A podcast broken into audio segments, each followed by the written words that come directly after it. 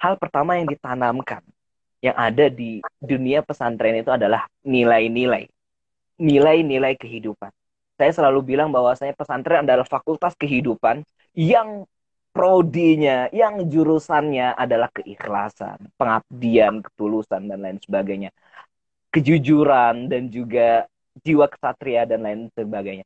Prinsip-prinsip itulah yang menjadi bekal utama, nilai utama yang diberikan oleh pesantren kepada santrinya. Bincang Banjar Milenial.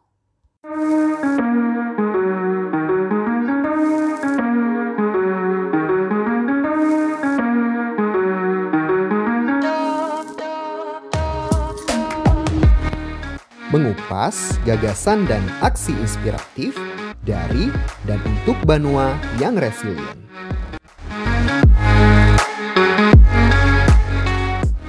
Halo, uh, jumpa lagi dengan Bincang Banjar Milenial episode 16 part yang kedua dan masih dengan Hangka sebagai bintang tamu pada hari ini di mana di sesi kedua ini kita akan ngomong-ngomong dengan dunia santri yang tampaknya menjadi inspirasi dan menjadi turning point bagi seorang Hangka atau Muhammad Kamal Ihsan untuk um, menjadi seorang penulis. Oke, okay. um, tadi kamu sebutkan bahwa um, kalau aku lihat turning point um, saat di mana Eka memutuskan bahwa, ih ternyata aku suka loh nulis. Itu ternyata dari dunia pesantren ketika iya. Eka SMA-nya di Gontor kan. Iya. Nah, mm, pertanyaan pertama aku dengan pesantren ini sendiri karena aku masih beranggapan aku masih dulu aku masih punya perspektif sebagai orang yang kolot di mana pesantren itu adalah tempat terakhir di mana hmm. kalau misalkan orang tua menganggap anaknya sudah bandel banar sudah nakal hmm. banar udah dikirim aja ke pesantren itu yeah. satu yang kedua pesantren ini aku anggap sebagai wah kerjaannya hafalin Quran hafalkan hadis bagaimana cara hmm. menyampaikan agama pokoknya outputnya adalah mereka yang um, uh, fokusnya di agama menjadi agamawan menjadi menjadi ustadz sesuai hmm. topik nah bisakah ikam um, mungkin patahkan um, mindset yang aku yang di awal tadi bahwa tidak semua pesantren yang kayak gitu dan aku apakah ikam uh, Ikam bisa mengamini nggak sih sebenarnya tuh ada juga sih sebenarnya masuk atau memasukkan anaknya ke, pas, ke pesantren karena alasan itu gitu.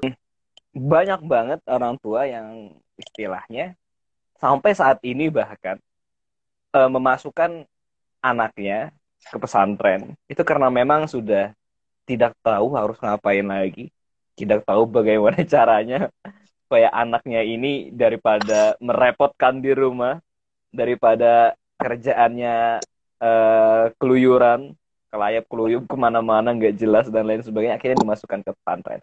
Banyak hal-hal seperti itu dan uh, memang faktanya ada, ada dari dulu bahkan juga sampai sekarang. Tapi yang menjadi uh, permasalahannya saat ini kalau kita ditanyakan kak ya tentang apa sih yang ada di pesantren, output apa sih yang bisa kita dapatkan dari pesantren? Apakah orang yang berasal dari pesantren uh, nanti fokusnya hanya di dunia pendidikan agama Islam saja dan akan menjadi orang-orang yang bergelut uh, dalam dunia agama saja. Itu yang mungkin uh, pertama dipertanyakan Kak ya. Kalau saya sendiri Kak menjawabnya ya, terus kalau dilihat dari pondok pesantren di mana saya lulus dan di mana saya uh, mengenyam pendidikan yaitu di Pondok Modern Darussalam Gontor pertama yang ingin saya sampaikan bahwasanya nilai-nilai yang ditanamkan di gontor atau di pondok pesantren itu adalah nilai-nilai bekal kehidupan seorang manusia. Dalam artian seperti ini, ketika kita masuk ke dunia pesantren dan kita bertemu dengan sistem yang ada di pesantren, kita bertemu dengan nilai-nilai dan ajaran-ajaran yang ada di pesantren. Hal pertama yang ditanamkan yang ada di dunia pesantren itu adalah nilai-nilai. Nilai-nilai kehidupan. Saya selalu bilang bahwasanya pesantren adalah fakultas kehidupan yang prodinya, yang jurusannya adalah keikhlasan, pengabdian, ketulusan, dan lain sebagainya. Kejujuran dan juga jiwa kesatria dan lain sebagainya. Prinsip-prinsip itulah yang menjadi bekal utama, nilai utama yang diberikan oleh pesantren kepada santrinya. Ya. Mm-hmm. Kalau di pondok sendiri, kalau di gontor sendiri, kita selalu diberikan kebebasan. Kita selalu diberikan istilahnya, ya kamu mau ke mana setelah ini? Kamu mau jadi apa setelah ini? Kamu mau jadi dokter kah? Kamu mau jadi atlet olahragawan kah? Kamu mau mau jadi seorang uh, istilahnya aktor kah yang main di istilahnya panggung sandiwara dan lain sebagainya? Itu semuanya kami diberikan kebebasan dan pondok tidak pernah mengekang. Pondok tidak pernah kamu harus jadi seperti ini, seperti ini dan ini tidak pernah. Tapi ada satu hal yang ditanamkan oleh pondok ada satu hal yang ditanamkan oleh pesantren. Jiwa, jiwa dan juga nilai-nilai pondok itu. Jadi apa pun kamu, kamu harus jadi orang yang ikhlas. Jadi apa pun kamu, kamu harus jadi orang yang jujur. Jadi apa pun kamu, kamu harus jadi orang yang tulus mengabdi, berkorban untuk orang lain. Jiwa-jiwa itulah yang akhirnya faktanya dan fenomenanya sekarang alumni-alumni Gontor, ya. Alumni-alumni pesantren itu bisa meramaikan dunia Indonesia. Ada yang di politik, ya kita tahu Pak Hidayat Nur Wahid, ya mantan ketua MPR, dan juga ada Pak Pak Sam, uh, Ahmad Fuadi juga, ada juga banyak alumni pesantren, Pak Fakhir di dunia diplomasi, dan Pak Saifuddin mantan Menteri Agama, dan artian alumni-alumni pesantren fokusnya tidak hanya di dunia agama, tapi dia bisa mewarnai di berbagai bidang. Ya dia bisa mewarnai di berbagai sisi kehidupan. Tapi dengan nilai-nilai dan juga dengan prinsip-prinsip yang sudah diajarkan di pesantren. Itu poin itu, itu poin utamanya. Dan poin kedua uh, tentu ketika seseorang yang mempunyai istilahnya background anak pesantren dan juga latar belakang dia anak pesantren ya tentu dia mempunyai kewajiban dan juga porsi lebih daripada teman-temannya yang istilahnya mungkin uh, lulusan SMA atau lulusan dari SMK. Ya. Tapi porsi lebih ini selalu disampaikan oleh pondok jangan sampai dijadikan sebagai suatu beban, tapi dijadikan sebagai suatu istilahnya pelecut semangat. Sebagai suatu pelecut semangat untuk kita istilahnya uh, menyampaikan kebaikan dengan uh, istilahnya hal-hal yang karena dakwah yang paling baik itu kayak itu dengan awal, dengan hal, dengan kepribadian atau dengan uswah hasanah. Itu adalah jenis dakwah yang paling ampuh. Makanya anak pesantren itu selalu ditekankan bahwasanya adab, adab, adab, etika, etika, etika. Dan itu semuanya di atas ilmu, di atas wawasan, di atas yang namanya pengetahuan itu sendiri. Ya. Kalau di dunia pesantren, selain nilai-nilai itu tadi, yang paling condong, yang paling identik dengan dunia pesantren adalah adab, etika. Spesifiknya adabnya apa sih maksudnya? Bagaimana kita menghormati orang lain, bagaimana kita menghormati guru kita, bagaimana kita menghormati orang yang lebih tua dari kita. Bagaimana cara kita berbicara dengan orang yang lebih tua dari kita? Bagaimana cara kita berhadapan dengan istilahnya uh, guru kita atau orang yang lebih kecil dari kita atau orang yang istilahnya kita nggak kenal dan lain sebagainya? Semuanya berbicara tentang adab. Hmm. ya, bagaimana cara kita istilahnya menghargai orang lain? Bagaimana cara kita mendengarkan pendapat orang lain? Bagaimana cara kita tidak uh, menyela pembicaraan orang lain dan sebagainya? Itu adalah salah satu istilahnya pelajaran adab yang diajarkan secara langsung dengan ahwal dengan keadaan, dengan uswah hasanah dari kiai-kiai kita, dari guru-guru kita. -hmm. Walaupun tidak masuk dalam kurikulum mungkin, tapi kita bisa belajar secara langsung uh, dari kiai kita. Itu adalah dunia pesantren. Kalau ingin dibicarakan lagi uh, lebih luas, uh, dunia pesantren itu sebenarnya uh, mempunyai uh, banyak banyak miracle sih kak. Kalau saya bilang ya mempunyai banyak-banyak keajaiban. Ya, karena bagaimana seorang anak kecil yang dia lulusan SD, yang dia makan aja masih disuapin.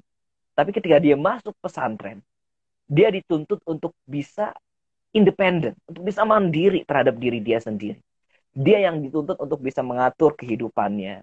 Dia yang dituntut untuk bisa mengatur kapan dia makan, kapan dia nyuci, kapan dia harus seperti ini. Jiwa-jiwa kemandirian, jiwa-jiwa prinsip berdikari di atas kaki sendiri. Hal-hal seperti itulah yang saya bilang itu adalah keajaiban yang ada di pesantren. Dan itulah yang mendidik dia. Dan itulah yang menjadikan dia menjadi orang yang besar. Ketika di pesantren itu banyak loh kak masalah. Masalahnya banyak. Entah masalahnya karena memang dibuat-buat. Karena memang masalahnya ada dalam internal diri sendiri. Tapi itulah yang menjiwai dan menjadi pendidikan. Ya, Di Gontor sendiri kak ada yang namanya sistem pendidikan. Di mana santri itu diberikan penugasan-penugasan. Bayangkan, dia baru lulusan SMA, hmm. tapi udah megang duit miliaran rupiah. Wow. Itu digontor. Miliaran oh, rupiah bukan ratusan juta, miliaran rupiah. Digontor itu banyak bagian-bagian yang berhubungan dengan santri, yang berhubungan dengan guru-guru. Salah satunya ada bagian koperasi pelajar, ada bagian dapur yang mengurus makan 4000 santri. Dan dia umur 16 tahun, umur 17 tahun dia udah megang duit miliaran rupiah. Dia sudah diberikan amanah, dia sudah diberikan kewajiban bagaimana cara mengatur duit ini, keluar masuknya bagaimana. Bayangkan, umur 16 tahun, Kak. Kalau dia nggak didasari oleh prinsip kejujuran, oleh, di, oleh prinsip ketulusan dalam pengabdian, dia pasti bisa aja bawa lari duit itu. Bawa kabur duit itu kan bisa aja. Kalau dia bukan orang yang jujur, tapi prinsip dan juga sistem yang ada di pesantren menghalangi itu. Hmm. Bagaimana cara bayangkan umur 16 tahun, 17 tahun disuruh untuk berbicara di depan ribuan santri. Bagaimana umur 17 tahun disuruh oleh pengasuhan santri, biasanya bagian keamanan nih Kak. Dan keamanan yang bertugas untuk mengamankan pondok. Dia disuruh untuk menggerakkan seribu orang untuk membersihkan masjid. Dia disuruh untuk menggerakkan seribu orang untuk membersihkan lapangan. Itu adalah pendidikan yang mahal itu adalah keajaiban yang ada di pesantren. Kalau saya bilang seperti itu, kan. Setidaknya sekelumit cerita tentang dunia pesantren itu ada di film Negeri Lima Menara kali ya. Itu salah satu representasinya. Itu salah satunya. Tapi belum mencakup semuanya, tapi salah satunya itu. Uh. Um, lagi nih, kalau kita ngomongin pesantren, pasti representasinya kalau kita ngomong di level nasional ya Gontor. Atau kalau enggak ya Darut Tauhid. Pertanyaanku adalah, apakah um, sistem yang ada di Gontor ini sistem pendidikan yang ada di Gontor itu juga berlaku di pesantren-pesantren lainnya gitu. Apakah um, ya kalau bisa kalau tidak kualitasnya sama mungkin kurang atau lebih lah atau hmm. banyak juga sih sebenarnya. Kalau beda-beda sih kak ya. Pertama sistem yang digunakan di Gontor dan juga di pondok pesantren lain uh, mungkin pasti ada perbedaan dan tentu menyesuaikan keadaan dan ya. juga menyesuaikan kemampuan dan juga fasilitas karena nggak mungkin memaksakan harus sama seperti Gontor karena memang Gontor sudah berdiri lama, sudah hampir satu abad ya. Ini sudah tahun ke-94 dan Gontor sudah hampir 100 tahun. Pertanyaanku dan... lebih spesifik lagi adalah ini, gini kak. Mm-hmm. Jadi uh, kalau kamu bilang tadi prinsip Gontor, silakan kamu bisa jadi apa pun, tapi mm-hmm. jangan lupa adab gitu. Atau jangan mm-hmm. lupa uh, prinsip-prinsip yang diajarkan, value-value yang diajarkan oleh pesantren tentang kejujuran dan lain sebagainya. Apakah hmm. uh, prinsip itu juga diajarkan oleh pesantren-pesantren yang ada di daerah, saya di Banjar di Kalimantan Selatan? Hmm. Jika bisa jadi apa pun, jika bisa jadi dokter, berarti dalam sistem pendidikannya kan berarti juga tidak melulu soal agama, tapi juga ada soal uh, pendidikan sains yang mau tidak mau itu juga harus ditekankan. Betul. Kalau di Gontor sendiri dan ini lebih itu kayak itu kayak maksudnya faktanya memang di Indonesia itu ada dua sistem pendidikan pondok pesantren. Hmm. Ada yang dia pondok modern. Hmm. Pondok modern ini biasanya uh, mencakup pelajaran-pelajaran sains, eksak, matematika dan lain sebagainya. Kayak di Gontor. Ini adalah pondok modern yang istilahnya dia menggabungkan pelajaran eksak dan juga pelajaran-pelajaran agama. Dalam hal ini buku-buku turos dan lain sebagainya, pelajaran tauhid dan lain sebagainya. Nah, ada juga bentuk pesantren yang dia pesantren yang tradisional, Kak Hmm. Dan, pesantren tradisional ini, ini adalah pesantren yang sudah lama juga dan mempunyai sistem yang sudah ratusan tahun juga teruji dan memang fokusnya anak-anak pesantren seperti ini yang mereka fokus di kitab-kitab kuning, di kitab-kitab kuning, itu memang fokusnya mereka adalah menelaah dan mempelajari buku-buku keislaman, ya, mempelajari Islam secara kafah, secara keseluruhan, dari hal yang paling mendasar, dari hal yang paling awal sampai ke tingkatan uh, istilahnya ke tingkatan paling puncak itu kalau pesantren-pesantren tradisional. Dan kalau menurut saya sendiri kak, uh, keduanya saling melengkapi, keduanya saling istilahnya saling mendukung satu sama lain. Dan faktanya memang kayak kalau pondok modern uh, memang uh, dia menyeimbangkan balance juga antara kurikulum agama dan juga kurikulum uh, pelajaran umum.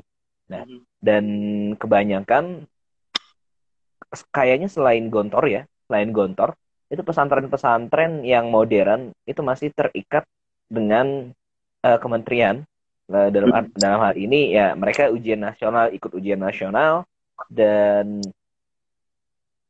hanya Gontor sih kayaknya hmm. entah ada pesantren lain ya kalau kalau Gontor kan murni mereka hmm. makai kurikulum sendiri dan nggak ikut nah yang namanya ujian nasional dan nggak terikat dengan uh, peraturan pemerintah. Hmm. Nah, dan kalau di pesantren tradisional mungkin itu ya pesantren tradisional ada yang mereka memang fokusnya di pesantren, ada juga yang sambil ikut uh, di apa di pesantren di pemerintahan. Iya, di tergantung, sekolah sekolah formal. Tergantung, betul, tergantung itu sih kayak tergantung arah dan tujuan mungkin ya. Hmm. Tergantung arah dan tujuan. Ingin Aku... jadi apa? Hmm. Apakah ingin jadi seseorang yang memerlukan ijazah untuk kerja di sini dan lain sebagainya? Kalau memang memerlukan itu, kayaknya lebih condong ke yang formal mungkin ya. Hmm. Aku tertarik ke um, sistem pendidikan di Gontor lagi nih kak. Mm -mm. Um, bagaimana sih caranya sistem pendidikan Gontor ini bisa membalancekan antara pendidikan agama dan pendidikan sains? Padahal kan uh, pendidikan agama sendiri luas. Pendidikan sains sendiri juga mm. wow, segudang gitu kalau materi pelajaran di SMA kan. Nah, um, mm. bagaimana keseharian orang-orang atau siswa-siswa di Gontor uh, mulai jam berapa, terus sekolahnya kayak gimana? Iya. Yeah. Bahkan kalau di Gontor sendiri kak ya, itu bukan cuma hanya menyesuaikan atau balance antara pelajaran umum dan juga pelajaran agamanya, tapi juga harus balance dengan tadi yang saya bilang penugasan, tugas-tugas di pondok, dia mm-hmm. sebagai bagian apa, dia mm-hmm. sebagai dia ikut klub apa, bahkan di Gontor mm-hmm. sendiri itu untuk memuaskan uh, dahaga, bakat dan kemampuan itu semuanya dibuka. Ya. Yang bakat jurnalis, yang bakat musik, yang bakat istilahnya bela diri, yang bakat sepak bola, yang bakat bulu tangkis semuanya dibuka. Di Gontor hmm. itu ada semuanya. Gontor memfasilitasi, memfasilitasi semua itu karena hmm. Gontor selalu berpikiran bahwasanya untuk mengembangkan diri untuk memupukkan yang namanya rasa tanggung jawab dan juga pemeng, uh, istilahnya pengembangan karakter itu nggak cuma di kelas itu nggak cuma pertemuan antar guru dan murid tapi pendidikan itu juga bisa dilakukan dan dilaksanakan di tempat-tempat selain di kelas ya seperti di lapangan seperti di istilahnya di depan komputer atau dia memang ada klub eksak dan lain sebagainya tapi tetap semuanya itu selalu berada dalam bawah koridor pesantren dan selalu disisipkan jiwa-jiwa kepesantrenan di dalamnya. Nah, dan kalau kegiatan di pondok sendiri kak jujur penuh padat ya bangunnya itu satu jam sebelum subuh jam 4 biasanya bangun. Kemudian dari jam 4 itu kita ngaji nunggu subuh. Subuh selesai habis itu uh, selesai subuh itu langsung namanya pembagian kosakata. Pembagian uh, mufrodat bahasa Arab, pembagian kosakata bahasa Inggris, dan itu setiap hari dilakukan uh, selama setengah jam sebelum dimulai aktivitas. Teng jam 6 aktivitas mulai. Ada yang mandi, ada yang persiapan masuk kelas, ada yang makan, ada yang olahraga. Jam 7, Teng masuk kelas. Jam 7 sampai jam 1. Ya, jam 1 pulang. Habis itu kegiatan lagi nih. ya selama satu jam mau makan yang mau nelpon orang tua dan lain sebagainya jam 2 masuk kelas lagi ada jam pelajaran sore namanya jam 2 sampai jam 4 nah jam 4 setelah sholat asar nah itu baru ekstrakurikuler semuanya dikembangkan di sana. Hmm. ekstrakurikuler yang main main bola yang mau main musik dan lain sebagainya itu di, dari jam 4 itu. Dari habis asar sampai jam 5 eh, jam 6 sebelum maghrib itu biasanya semuanya harus sudah pergi ke masjid. Semuanya tanpa terkecuali sudah harus ke masjid. Ya masjid ngaji eh, tilawah Quran habis itu jam 7 baru jam pelajaran malam. Jam 7 sampai jam 9 itu jam pelajaran malam. Setelah itu jam 9 tidur. Jam 9 tidur semuanya. Selalu berputar seperti itu kegiatannya. Padat penuh. Makanya di Gontor itu nggak ada yang namanya tidur siang kak Iya ya. nggak ada yang namanya nggak ada yang namanya tidur siang karena tidur siang itu cuman eh, sebelum perpulangan. Sebelum perpulangan santri itu ada yang namanya tidur wajib siang. Nah ini cuman ini cuman waktu ini. Biasanya di Perpulangan Gontor santri. kalau mau ya mau perpulangan santri kenapa diwajibkan tidur wajib? Karena malamnya nanti akan ada perkumpulan. Akan ada perkumpulan dengan kiai dengan kiai kiai pondok dengan guru-guru di pondok dan itu membahas lagi-lagi membahas tentang etika. Kalau kalian pulang harus kayak gini. Kalau kalian pulang etikanya dijaga dan lain sebagainya. Itu biasanya Wow. sebelum perpulangan. Sebelum pulang aja itu ditata Kak. Santri baru masuk ke pondok belum kenal apa pun itu langsung yang ada namanya program khutbatul arsh atau namanya pekan perkenalan pekan Hmm. perkenalan ini biasanya satu bulan penuh dan ini diisi dengan semua kegiatan penuh banget kegiatannya dari kegiatan eh, belajar mengajar dari kegiatan seni dari kegiatan eh, lomba-lomba itu semuanya diajarkan dan diperkenalkan kepada santri baru dalam satu bulan. Dan itu pendidikannya menjiwai di sana. Ada yang pergelaran seni kak. Bayangkan kak. Ya ini salah satu keajaiban juga yang ada di pondok ya. Kayak acara-acara di net TV Hmm. acara-acara net TV yang show panggung spektakuler dan lain sebagainya kita sudah pernah melaksanakan itu loh kak. Dan bahkan lebih lebih amazing. Kalau zaman saya pergelaran seni zaman saya kita bikin mapping kak. Kita bak kita bangun background yang tingginya hampir 5 meter. Hmm. tinggi banget backgroundnya. Backgroundnya background istana. Dan kita nyewa yang namanya mapping seharga hampir 150 juta. Dan itu duit kita sendiri. Kalau kalau kakak mau kalau kak Didin mau lihat bagaimana luar biasanya pergelaran seni yang dilakukan oleh anak-anak SMA anak-anak pesantren yang katanya nggak bisa apa-apa kalau kakak mau lihat di YouTube buka aja panggung gembira panggung gembira Gontor 687 atau 693 itu adalah suatu pertunjukan yang kalau kakak lihat Kak Didin pasti nggak percaya kalau ini adalah pertunjukannya anak-anak pesantren yang belum lulus SMA Wow. dan itu adalah hal yang yang saya bilang Hmm. semua pertunjukan dimasukkan ke sana Hmm. ada yang tampil nyanyi ada yang tampil seni ada yang tampil akapela dan lain sebagainya. Ada yang bela diri ada yang Hmm. dance dan lain sebagainya. Semuanya ditunjukkan di sana. Ini tidak lain dan tidak bukan ingin menunjukkan bahwasanya santri juga bisa berkreasi santri juga mempunyai kapasitas dan juga mempunyai kompetisi eh, untuk sama dengan teman-temannya yang ada di luar. Dan ini luar biasanya pesantren dan luar biasanya santri Dan jadi tersalurkan sih ya semua talent Bakatnya dari orang-orang masing-masing siswa. betul. Yang punya talent puisi yang punya talent drama yang punya talent MC itu semuanya tersalurkan dalam pertunjukan itu. Ada nggak sih nggak sesuatu yang apa em, pesantren di Banjar yang comparable sistem pendidikannya dengan apa yang ada di Gontor? pondok-pondok alumni. Gontor kan punya pondok-pondok alumni Oh iya.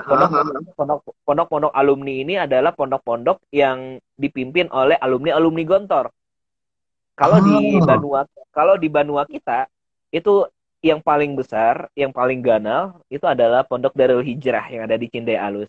Iya iya. Itu kiainya Kiai Zarkasi dulu Hah? adalah alumni Gontor, dan beliau pengasuhan santri di Gontor dan kalau saya bilang yang paling hampir menyerupai Gontor sistem dan juga kegiatannya dan juga pengajarannya kurikulumnya adalah Darul Hijrah. Darul Hmm. Hijrah itu ya. karena memang kiblatnya ke Gontor, buku-bukunya juga ngambil dari Gontor dan sistemnya ya ada bagian keamanannya, ada bagian dapur dan lain sebagainya. Yang paling dekat adalah Darul Hijrah itu. Hmm. Itu di Cendai Alus. Ada juga Darul Istiqomah yang ada di hmm. Barabai itu juga hmm. pondok alumni Gontor dan sistemnya dan kurikulumnya juga mengikuti yang ada di Gontor. Jadi kalau saya bilang kak, pondok-pondok alumni dan pondok-pondok di Banua itu sudah jauh berkembang dan luar biasa. Ya, jadi bahkan sampai ada yang mengatakan bahwasanya ya ya nggak usah jauh-jauh ke Jawa karena ya di Banua kita aja sudah banyak pesantren yang bagus dan itu memang benar dan faktanya memang seperti itu. Hmm. Karena ya kita lihat sendiri kalau kita bertanya tentang kesuksesan pondok itu sebenarnya kita lihat dari alumni alumninya sih kayak. Ya saya sendiri juga lihat alumni alumni Darul Hijrah pondok kita yang ada di Banua itu udah banyak di luar negeri. Hmm. Ada yang di Cina, ada yang di Perancis dan di mana-mana itu ada alumni Darul Hijrah juga banyak. Dan itu menunjukkan bahwasanya berarti pondok-pondok yang ada di Banua kita itu juga sudah mulai berkembang dan sudah mulai uh, mempunyai uh, banyak pengaruh di masyarakat. Mm -hmm. Kalau di Gontor kan itu sering dibilang nggak ya?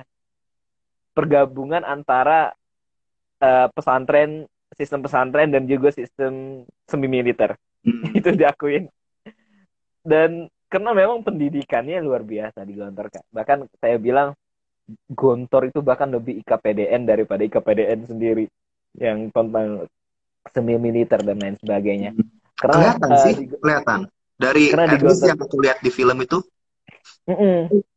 disiplinnya karena, bagus. Karena di Gontor menekankan yang namanya disiplin, tanggung jawab. Ketika kita melakukan kesalahan ya harus ada hukumannya dong. Ketika kita melanggar ya harus ada uh, sesuatu yang kita terima dong, entah itu hukuman atau sanksi. Dan hal-hal seperti itulah yang menjadikan orang-orang gontor dan orang-orang pesantren itu uh, cenderung uh, mempunyai disiplin dan juga tanggung jawab. Banyak sih kak uh, role model role model. Contohnya ya kalau kalau kakak Kadidin kenal dengan Kiai Haji Idam Khalid beliau tokoh agama tokoh NU tokoh politik juga tokoh politik yang luar biasa bahkan. Salah satu uh, yang mendirikan negara Indonesia di zaman zaman penjajahan itu kayak Haji Idam Khalid ya, istilahnya beliau balance antara ilmu agama hmm. dan juga ilmu politik ilmu bernegara dan lain sebagainya bahkan beliau hmm. sempat hampir jadi perdana menteri waktu itu waktu saya baca biografi beliau tapi beliau uh, menolak uh, karena ada beberapa alasan nah dan itu saya berpikiran bahwasanya itu berarti sistem yang dibentuk oleh Gontor itu pengaruhnya sudah dirasakan sejak dulu. Hmm. Itu dibuktikan dengan banyaknya kiprah-kiprah alumni yang sejak zaman dulu ya sudah mewarnai hmm. dunia uh, pernegaraan dan dunia perpolitikan yang ada di Indonesia dan itu berarti wah ternyata alumni Gontor dan alumni pesantren yang nggak cuma harus jadi apa istilahnya singa-singa mimbar, singa-singa podium di masjid dan lain sebagainya, tapi juga bisa uh, meramaikan dan juga mengisi bidang-bidang seperti bidang politik. Karena juga saya beranggapan sih kayak, walaupun saya belum tertarik dengan dunia politik sih kayak, hmm. saya beranggapan bahwasanya kalau dunia politik yang ngisi orang-orang yang mempunyai kepentingan duniawi atau kepentingan-kepentingan yang menyengsarakan rakyat, itu akan lebih banyak mudorotnya, akan lebih banyak bahayanya kenapa nggak orang-orang baik aja yang mengisi orang-orang yang paham agama, orang-orang yang mempunyai prinsip dan jiwa pesantren, kenapa nggak mereka aja yang mengisi dunia politik? Makanya saya selalu beranggapan bahwasanya nggak ada salahnya kalau santri uh, terjun ke dunia politik.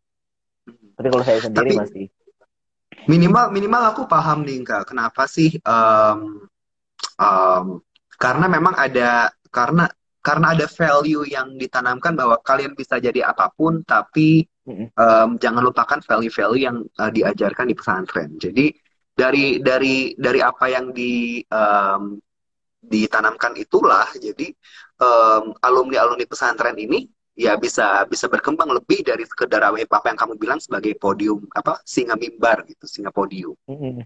Oke. Okay. Betul. Uh, in the end, aku Well, um, kita ngomong pertama tentang um, semangat menulis, bagaimana uh, menulis itu bagi seorang Haka menjadi sesuatu yang bermakna kan, bahwa kamu bisa menyampaikan um, kamu bilang tadi dakwah atau Islam itu lewat novel yang kamu uh, tuliskan. Terus yang kedua tadi kita udah ngobrol tentang pesantren yang di mana pesantren ini uh, tidak hanya ilmu-ilmu agamanya perse yang diajarkan di pesantren yang uh, yang yang yang baik, tapi ada, ada transferable knowledge di mana transferable knowledge ini ya value-value yang value-value basic sebenarnya yang hmm. itu berguna buat buat kita ke depan mau jadi apa pun kita gitu. Yaitu tadi kamu Betul. bilang jujur, kejujuran, dan adab uh, adab apa pun itu etika gimana kita etika menuntut ilmu gimana etika kita untuk um, um, apa menghadapi orang tua dan lain sebagainya. Eh tapi ngomong-ngomong kak terakhir nih. Um, sebenarnya ada ada saya kayak lima etika atau lima value yang di uh, anut oleh orang-orang gontor gak sih kak? Ada nggak sih kayak gitu? Ada. Ya. Di gontor itu ada yang namanya pancajiwa Oke, okay, Pancajiwa ada yang namanya Pancajiwa Pondok. Ada juga yang namanya Moto Pondok. Ada Pancajiwa, ada Moto Pondok, Moto Pondok ya. Ini ada lima kayak ya, Pancajiwa Pondok. Pertama ada jiwa keikhlasan. Ikhlas. Ya, kemudian jiwa kesederhanaan. Mm-hmm. Kemudian yang ketiga ada jiwa berdikari, mandiri, tanggung jawab dan uh, di atas kaki sendiri. Kemudian ada jiwa ukhuwah Islamiyah, mm-hmm. persatuan dan juga uh, persaudaraan tentunya. Dan yang terakhir adalah jiwa kebebasan atau jiwa bebas itu tadi. Dan ini yang uh, refle uh, apa istilahnya perspektif yang saya katakan tadi bahwasanya di pondok ya kita dibebaskan untuk berpikir, kita dibebaskan untuk berbuat, kita dibebaskan untuk menjadi apa nanti. Dan jiwa-jiwa ini adalah jiwa yang betul-betul istilahnya menjadi ruh menjadi uh, sistem yang menggerakkan alumni-alumni pesantren. Ikhlas, sederhana, berdikari, dan juga tentu menjaga ukhuwah Islamiyah. Hmm. Itu jiwa. Kalau moto pondoknya ada berbudi tinggi, uh, berbeda, berbadan sehat, berbudi tinggi, berbadan berbudi tinggi itu adab kak ya, berbadan sehat, jasmani juga diperhatikan, berpengetahuan luas, dan juga berpikiran bebas. Nah, itu kak, itu moto pondok Darussalam Gontor. Dan itu jiwa harusnya kalau alumni alumni Gontor itu sudah kayak value itu sudah jadi oh. merekat gitu. Sudah menjadi prinsip dan istilahnya yeah. kita kalau kita kalau ngapa-ngapain, eh yo jiwa pondok, ayo, ayo panca pondoknya apa, ikhlas ikhlas, dan lain sebagainya. Karena kadang-kadang ya. aku aku aku mikir um, orang bisa pintar sepintar apa pun, tapi kadang-kadang mm-hmm. ya tidak berkarakter gitu. Jadi mm-hmm. um, menurutku karakter itu tuh juga sama pentingnya dengan um, dengan tek ilmu ilmu pengetahuan dan teknologinya sendiri gitu. Karena itu mengarahkan mau diapakan karakter sendiri. Pendidikan karakter bahkan yang sa yang saat ini betul-betul menjadi jawaban sih kak dari hmm kita sekarang krisis moral, ada dekadensi moral, ada istilahnya kemerosotan akhlak, kemerosotan uh, akhlak generasi muda kita kan salah satunya salah satu solusinya mungkin adalah pendidikan karakter ini tadi, mm-hmm. pendidikan mm-hmm. karakter. Bagaimana kita membentuk sumber daya manusia. Karena permasalahannya kalau kita lebih dulu berilmu daripada berkarakter, itu nanti kita akan jadi orang yang angkuh, akan jadi orang yang sombong, akan jadi orang yang nggak peduli dengan orang lain, yang egois itu adalah salah satu efek buruk. Tapi kalau kita lebih dahulu kita bentuk karakter kita, kita bentuk tabiat kita, kita bentuk watak kita yang baik bagaimana, itu nanti ilmu, pengetahuan dan wawasan akan lebih mudah kita mengaplikasikannya. Akan lebih mudah bagi kita untuk menyampaikannya kepada masyarakat. Karena masyarakat sendiri jujur pasti lebih menerima orang-orang yang beradab, orang-orang yang sopan santun, orang yang lembut berbicaranya daripada orang-orang yang berilmu tapi dia sombong dan lain sebagainya itu makanya ada di atas ilmu ya kayak ada di atas ilmu terlebih dahulu oke okay. ada lagi yang pengen disampaikan nih enggak uh, closing statement sebelum kita close? Hmm, Oke, okay. kalau tentang menulis ya, saya selalu ingat apa yang dikatakan oleh Pramudia Anantatur. Orang boleh pandai sepandai-pandainya, orang orang boleh pintar sepintar-pintarnya. Hmm. Tapi kalau dia belum menulis, kalau dia tidak berkarya, dia akan hilang oleh sejarah, dia akan hilang di tengah masyarakat. Maka saya selalu senang untuk berkata bahwasanya menulis adalah salah satu cara bagi kita untuk berbicara, Kak. Menulis adalah cara kita untuk berkata. Menulis adalah cara kita untuk mempengaruhi orang lain, menyentuh hati orang lain, siapa pun dia, di mana pun dia, atau mungkin kita ingin menjadikan orang lain menjadi lebih baik dan kita nggak kenal dengan dia, itu salah satu caranya adalah dengan cara menulis. Maka menulis adalah perbuatan yang istilahnya tujuan utamanya adalah kebahagiaan untuk diri kita sendiri. Jadi menulis dari saat ini dan menulislah dari hal-hal yang sederhana, dari hal-hal yang kita sukai. Seperti itu. Dan, dan sekarang uh, banyak banget apa komunitas-komunitas digital bagi para hmm. penulis-penulis baru gitu.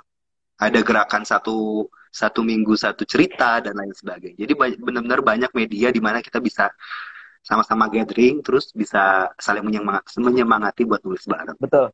Makanya saya itu selalu bilang kalau ditanya, "Kak, kenapa sih uh, geliat uh, istilahnya literasi di Indonesia semakin menurun setiap tahunnya?"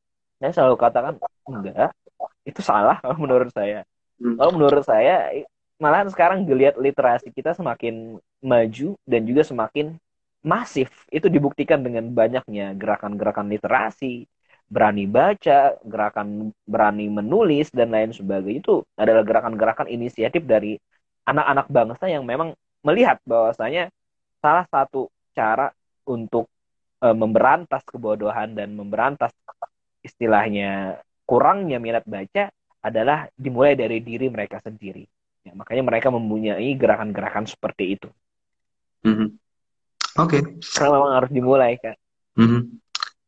Terima kasih banget nih buat waktunya untuk sharing di sini dan mm-hmm. um, inspiring menurutku dan uh, banyak hal-hal yang menarik dan yang belum aku tahu dari dunia pesantren sendiri dan dun- kenapa sih banyak orang-orang yang benar-benar mau kenapa sih mereka semangat banget gitu untuk menulis gitu kenapa ada orang-orang kayak gini di tengah banyaknya orang-orang yang jadi vlogger gitu ya kan. Mm. Oke, okay, um, setidaknya aku bisa mengetahui itu dari seorang Hangka. BBM episode selanjutnya. Ketika jalan-jalan ke pasar atau anu, uh, saya melihat beberapa buah yang nggak pernah saya ketemu di Jawa. Nah, jadi uh -huh. itu awal-awalnya.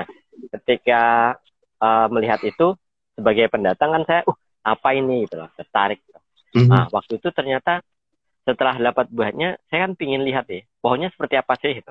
di pasar itu ternyata mm -hmm. orang gak ada yang tahu ya kan okay. dulu kayak ada jenis durian kan ya marabin kayak lahung yang durian kulitnya merah itu ternyata mm -hmm. kalau saya tanya di mana? Di mana sih pohonnya? Gak ada yang tahu. Kan aneh dah. -hmm. jadi waktu itu mm -hmm. adanya di di hutan. Uh, waktu itu di gunung pak. Jadi mulai saat itulah saya nyoba nyari-nyari oh ini buah yang gak ada di Jawa tuh kayaknya saya mau nyobain. Awalnya cuma penasaran aja mau nyoba-nyoba gitu.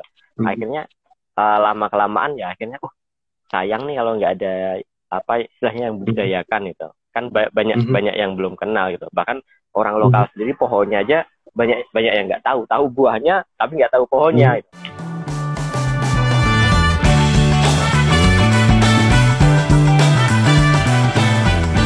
Sampai jumpa episode BBM selanjutnya.